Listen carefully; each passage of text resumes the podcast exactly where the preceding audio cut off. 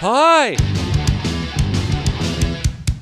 Welcome to the CJOB Sports Show podcast. On this episode, Murat Atesh joins me to talk about the big win by the Winnipeg Jets in Game 5. Can they keep it going in Game 6? Also, one of the great stories in Manitoba sports this year, the Swan Valley Stampeders of the MJHL are one win away from the Turnbull Cup final. They've never won before. Should be a party in Swan River Thursday night. Can they do it against Portage? Their governor joins me. And one of Manitoba's best mixed doubles curling teams joins me, Colton Lott and Kadriana Sahidek. It's a busy one on the podcast.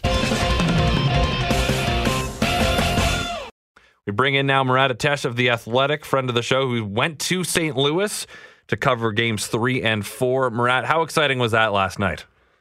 It was an absolutely brilliant game from start to finish. Maybe not so much the start that the Winnipeg Jets wanted, but the tension built, and they survived St. Louis's storm until the third period. Tarasenko's goal had everybody nervous. I saw Kevin Cheveldayoff in and around that time, and believe me, there was tension in that man's disposition. And I talked to some of the Jet staffers at that time as well, too. Some hearts were absolutely racing, but Winnipeg has played a good series, a strong series. It's well within rights for this thing to be tied heading back to Winnipeg for Game 5. What is it about the start that doesn't seem to matter, because the team that scores first has lost 3 of the 4 games in this series? I think it's at the point of the season where both teams have their game. They know what their forecheck is supposed to be. They know what their back pressure is supposed to look like. Each team has superstar players on it. And Tarasenko getting that goal last night, and then Mark Scheifele going supernova with that superstar performance as well. I think these guys just know who they are and what their game's supposed to look like. I think if you're the Winnipeg Jets, the most impressive thing is that there was not a lull after Tarasenko's 1-0 goal. The Jets started pouring it on immediately, which wasn't the case earlier in the series. I really think that these teams, St. Louis being hot throughout the second half of the season, has maintained that. While Winnipeg, they struggled, but they found their game immediately. I don't believe in switches, but it doesn't matter because Winnipeg has flipped theirs. Now, the question is, can they carry that over into Game 5? We've heard from multiple players that don't really believe in the concept of momentum when it comes to the postseason. You can see it in maybe some other series. Vegas has just turned a corner against San Jose, and Columbus obviously is a fantastic story. But is it really just like that? Put it away, and Game 5 is, who knows, it's another coin flip?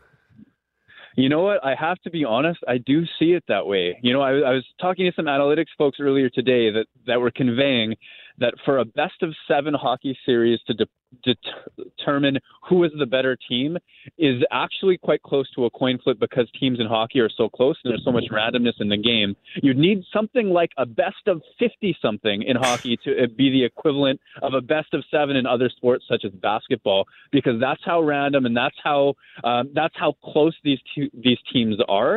And it's not just a matter of figuring somebody out and dominating them from there on out. So I don't think any of these two teams has the answer on the other one necessarily.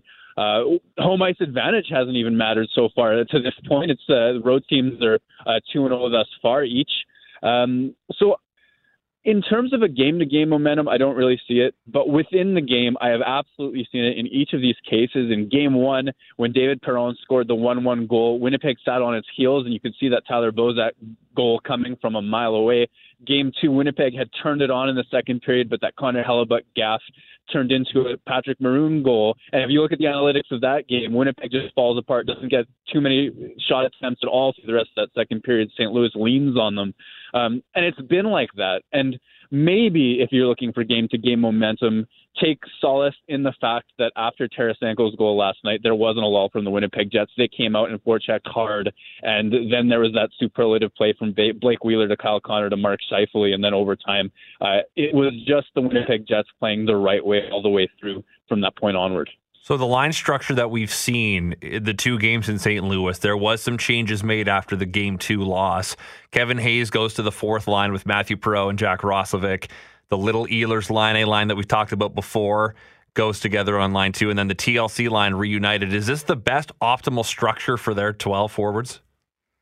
Well, in terms of how Paul Maurice runs it, it's a very clean decision for what he wants. Both coaches are very content with the Scheifele versus O'Reilly matchup, 1 versus 1. And then Paul Maurice likes to use that cop Lowry and Tanev line in a matchup capacity. They've been playing against Sundquist a lot, a little bit of Bozak, a little bit of O'Reilly as well. So in terms of decision-making, and then he's able to use the Hayes line or the Little line as sort of secondary offensive options, it's paid off so far. Some of the long-term analytics, if you look at the year that's been, Little, Ehlers, and Laine traditionally haven't worked particularly well. But then you see a guy like Patrick Laine, thought of just as a scorer, making really aggressive back checks, winning pucks on walls, and things that we might not necessarily associate with him, taking a major leap in his game last night. Believe me, if that's who the new Patrick Laine is, the Winnipeg Jets forward depth is exactly what they want it to be right now. Now, Kyle Connor is no secret to Winnipeg fans that he is a great young player. Maybe this is his coming out party on a national stage. The people's be like, oh, this guy's really good. How much of a superstar in the making is Kyle Connor? You know, I have a really high esteem of him, and it's so great. Almost the opposite of Laine and how consistent Kyle Connor's offense has been. I really do want to give Laine credit because of youth and because of certain back-checking things. I actually see the details in Laine's game as worth celebrating, especially for his age. I still see him as the player with the higher ceiling. That said, that Connor had a coming-out party against the National Predators last year with a couple of those give-and-goes with Mark Scheifele and the way that they were able to take over parts of that series, and the fact that he did it all through the season again, another 30-goal season for him, and then what he was able to do last night. Winnipeg is in a luxurious position where they have guys like Connor, Ehlers, and Laine all coming up at the same time as Mark Scheifele's at his peak, and Blake Wheeler can still make plays like he made on Alex Pietrangelo to set up that game-tying goal. This is the window for that reason, because all of these guys overlap right now, and I think that Winnipeg fans wanted to believe that. There were some reasons not to towards the end of the season. There were some struggles, but the Jets have started to fire on all cylinders, and I think, tell me if I'm wrong, but I think around the city the belief has sort of come back in as the players have gotten those results thanks to that Kyle Connor overtime winner. I would have to agree with you on that one. Now, we've seen this building be incredibly loud in the last couple postseasons, but the reality is they have lost 6 of their last 7 playoff home games. Is there any real reason for that? Is it just coincidence that in 3 different series they have lost a bunch of home games? As far as I'm concerned, it has to be, because that's the simplest explanation, is that it's a coincidence. And, you know, home ice advantage does give certain things like last change. Coaches have a little bit more power over certain things in terms of last change and the matchups that they get. But then you point out the record just as you did. And you think of, you know, Mark Scheifele, who I think had his best game of the series in Game 4, but the last time he played in Winnipeg, he was running players, and he was hitting players in dangerous positions, took 2 penalties, negated an offensive chance on one of them, and then a dangerous hit on another. And maybe I'd be willing to entertain the idea that the emotion of this sometimes does get the better of certain people. I still think home ice advantage is real, and I still think that the Winnipeg Jets having 2 out of 3 here in Winnipeg to close out this series, I think that's an advantage for the team. Okay, before I let you go, just talk about the defense for a moment. Josh Morrissey coming back from injury, Dustin Byfuglien coming back from injury. Is it safe to say that maybe it took them a few games to get going in the postseason, especially Morrissey? Now, you know, he comes right into the postseason, and Byfuglien's definitely been a different player games 3 and 4. Yeah, I think with Morrissey, it's so hard for him because he goes right back into that top matchup sort of situation. I mean, if there's a defensive pairing that's getting more of O'Reilly, Tarasenko, and Shen, it's Morrissey and Trouba. So he goes from 0 to 60 in an awful hurry. And unlike Byfuglien, who had a couple of games at the end of the season to sort of warm up to things, he just has to go and make sense of it and make it work. And I think that he's been playing better as things have gone along.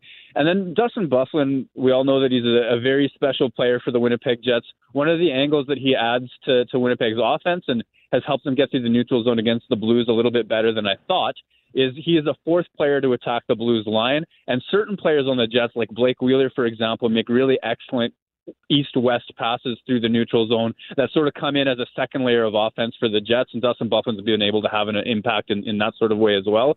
There are certain things about these two guys that make the Winnipeg Jets look like the Winnipeg Jets, and I think that it's been there through 4 games by and large.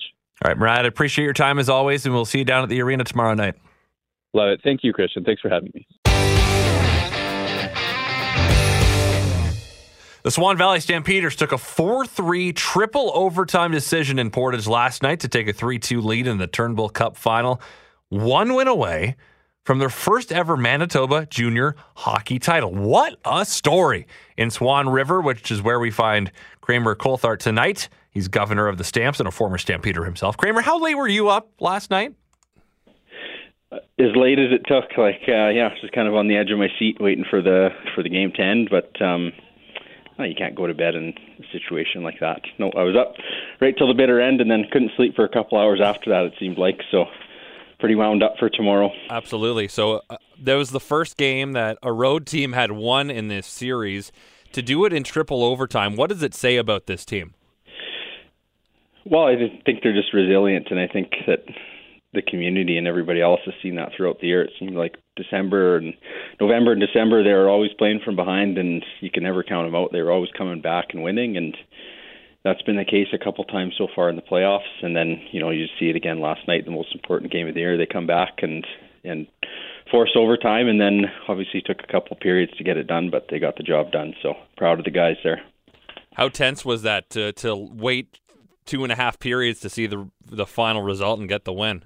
Well, it was really tense because the hockey TV feed wasn't working the greatest, so I actually had the radio going and the radio wasn't synced up with the hockey TV, so I was kind of watching or listening on one device and watching on the other. So, yeah, it was tense, but it's a good time of year. It's that's what you want in the playoffs, is for games to be exciting like that. So just fortunate to be a fan and fan of the hockey club and see them doing as well as they are.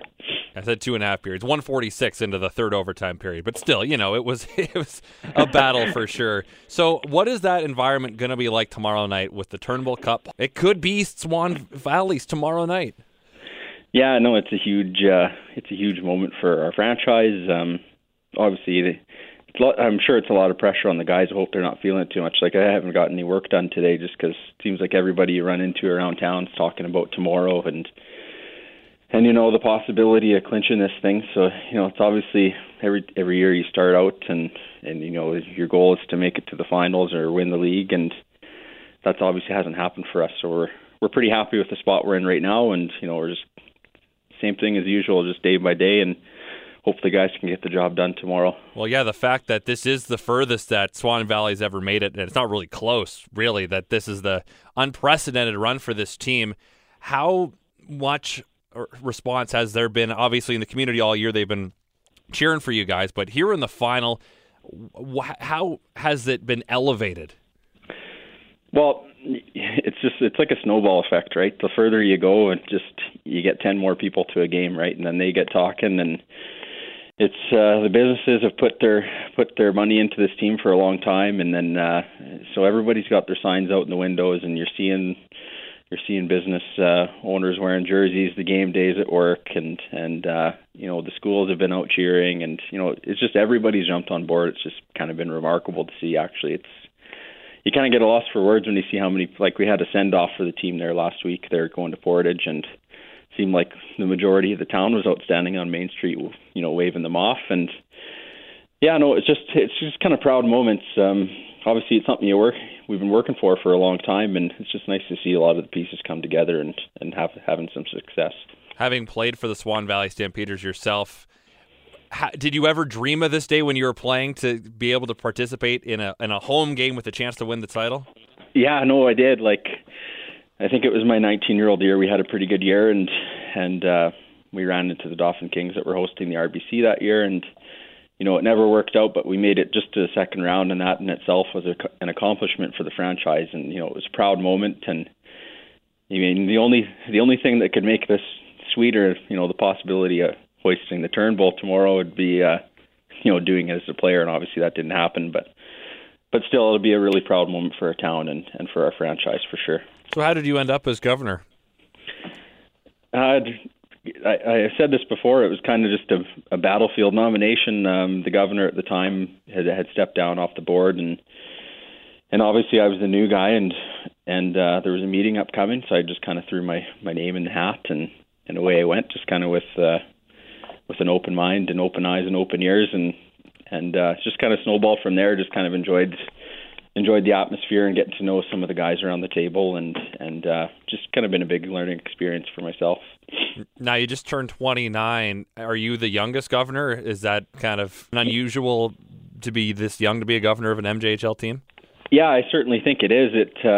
I'm probably the youngest by 20, 30 years or something like that, but maybe it's a good thing, right? You bring a different perspective, and not being, not very long removed from playing, junior A hockey, it maybe you get a little more insight to, how players think about the league and, what it takes to recruit and things like that. So, certainly don't have the experience that a lot of the guys have in regards to, the different bylaws and, in the operations and stuff. But I bring a different aspect, so, it can be a good thing too.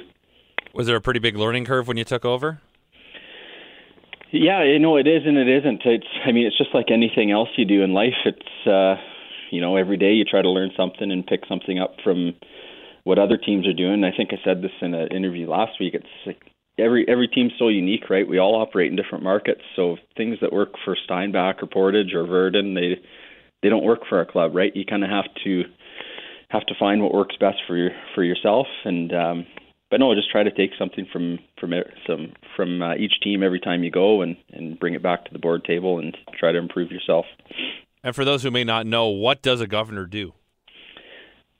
Well, my job is to represent Swan Valley Stampeders to the MJHL, and also represent the MJHL to the Swan Valley Stampeders. So just kind of put on the team hat when I go to league meetings, and put on the league hat when I'm talking to our own club here. From talking to people around the league, what has been the reaction to Swan Valley's run here, not just in the playoffs, but having one of the best regular seasons that the franchise has ever had? Well, we're happy. It's the year's kind of been just a big 180, right? Because obviously our coach stepped down at the start of the year, so it was kind of a mad scramble, and Barry fell into our lap, and he's just kind of taken us to the next level. But like I said earlier, it's every year you strive to go as deep as you can, and to make the finals. So obviously the pieces fell in place this year to do that, and I think, I've just been getting lots of calls and text messages over the last couple of days of people are excited for us to make it this far, and they're happy to see, the reaction of the community and the people supporting us. And it's just been really good all around. And I imagine it'll just only get bigger if you can get that win tomorrow night. Well, I sure hope so, right? It's, every game from now on should continue to be a lot of fun to be a part of. And it's been awesome. All right, Kramer, I appreciate your time today, and best of luck tomorrow night. It could be maybe the most memorable night in the history of your town. No, thanks a lot. We appreciate the support and appreciate the exposure here. Kramer Coulthart, he is the governor of the Swan Valley Stampeders. Game 6, Thursday night, tomorrow night, in Swan River. It's a great story. We'll see if they can continue their fine run. Joined now on the line by Colton Lott and Kadriana Sahidek. They are a mixed doubles team out of Winnipeg Beach, and they are going to be going to Beijing next month for the Curling World Cup Grand Final. Thanks for joining me. Hey. Yeah, so, no problem.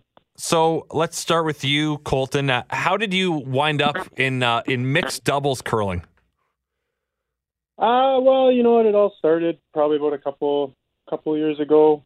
Our home club here had a bonspiel, like a little mixed doubles bonspiel. They're trying to bring it out and see what could potentially happen with it. And so we played. Kadriana and I played in it. And then the following year, our curling club had a league start up, and that's been going on for the past three years now.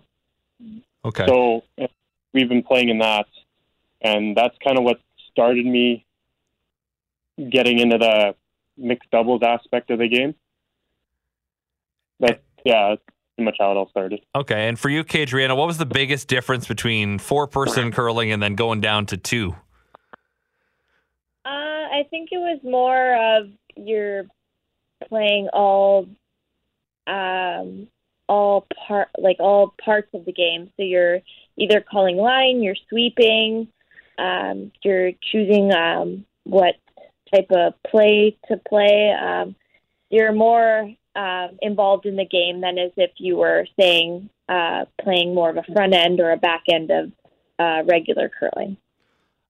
Now, were the two of you normally playing front end or back end positions when you're on a four person team? I play back end. I'm a third. I've been playing third probably a good part of my life. I've probably played both ends. So I'm pretty comfortable playing both. I'm just starting getting more into the competitive curling, so I'm going to be playing second next year on my girls team. But I feel like I'm comfortable playing both parts. Okay. So when you get to the world stage for mixed doubles, was there anything that maybe surprised you, Colton, that you know, you're a young curler that's going into a big-time event like that? Was there any kind of learning curve, or were you kind of pretty comfortable where you were? I was fairly comfortable. I've had a few experience on the international stage of curling, and I think me being able to bring that experience made both of us that much more comfortable too. And I knew going there what to expect. Yeah, there's obviously higher caliber teams, well-known players that we're going to play against that I've never I haven't really played before on like a world standard like that, but it didn't really bother me too much because I know we can beat anybody, and mixed doubles makes it like it could go either way with any game. And so to make it to a number of finals and then to win the final of this curling World Cup leg in Sweden a couple months ago, Kadriana, what was that like to get the gold there? It was pretty overwhelming. We were both. We played such a great week. It came to the final games for a couple of us out there, and we just kept playing like we normally do. We play. We have fun. We try to do our best, and we just kept playing up until the end. And it just worked out our way that we were able to get to that final. The final game, and our final game, we had an excellent game. We came out strong. We got those first couple points in the first half, and we just kept pulling through, and it was well played by both of us, and we're just so happy to finally have that gold medal around our necks. Now, Colton, this curling World Cup concept is new. How has it gone over in the curling community? It's definitely new, and it's I don't know. I think it's a pretty like neat thing that they started to do, and like the event that we went to, and I'm sure the other events that happened, we thought it was well run, and I think it gives other teams that chance to witness an international level, like a world level of curling. Like us, we got nominated to go for Curl Canada, and that's an opportunity that you never really come across. But because of this kind of event, that helps the odds of that happening, which I think it's great, and it gets and it makes it like the season more interesting too. And now the grand final coming up in Beijing next month. Kadriana, how excited are you to go there? Pretty excited. I wouldn't have imagined I'd be going all the way across the world to China. It's going to be pretty weird curling in May. I don't think I've ever curled past the middle of April. But I'm super excited to be traveling across there and playing with Colton. It'll be quite the experience. Well, Colton and Kadriana, I appreciate you joining me tonight on the sports show, and best of luck to you both in Beijing next month. Thank you so much. Thank you. Thanks for having us. All right. Check out the CJOB Sports Show weeknights from 7 to 9 p.m. with Christian O'Mell, and the Sports Show podcast. Not available on iTunes, not available on Google Podcasts, not available anywhere you get your favorite podcasts yet.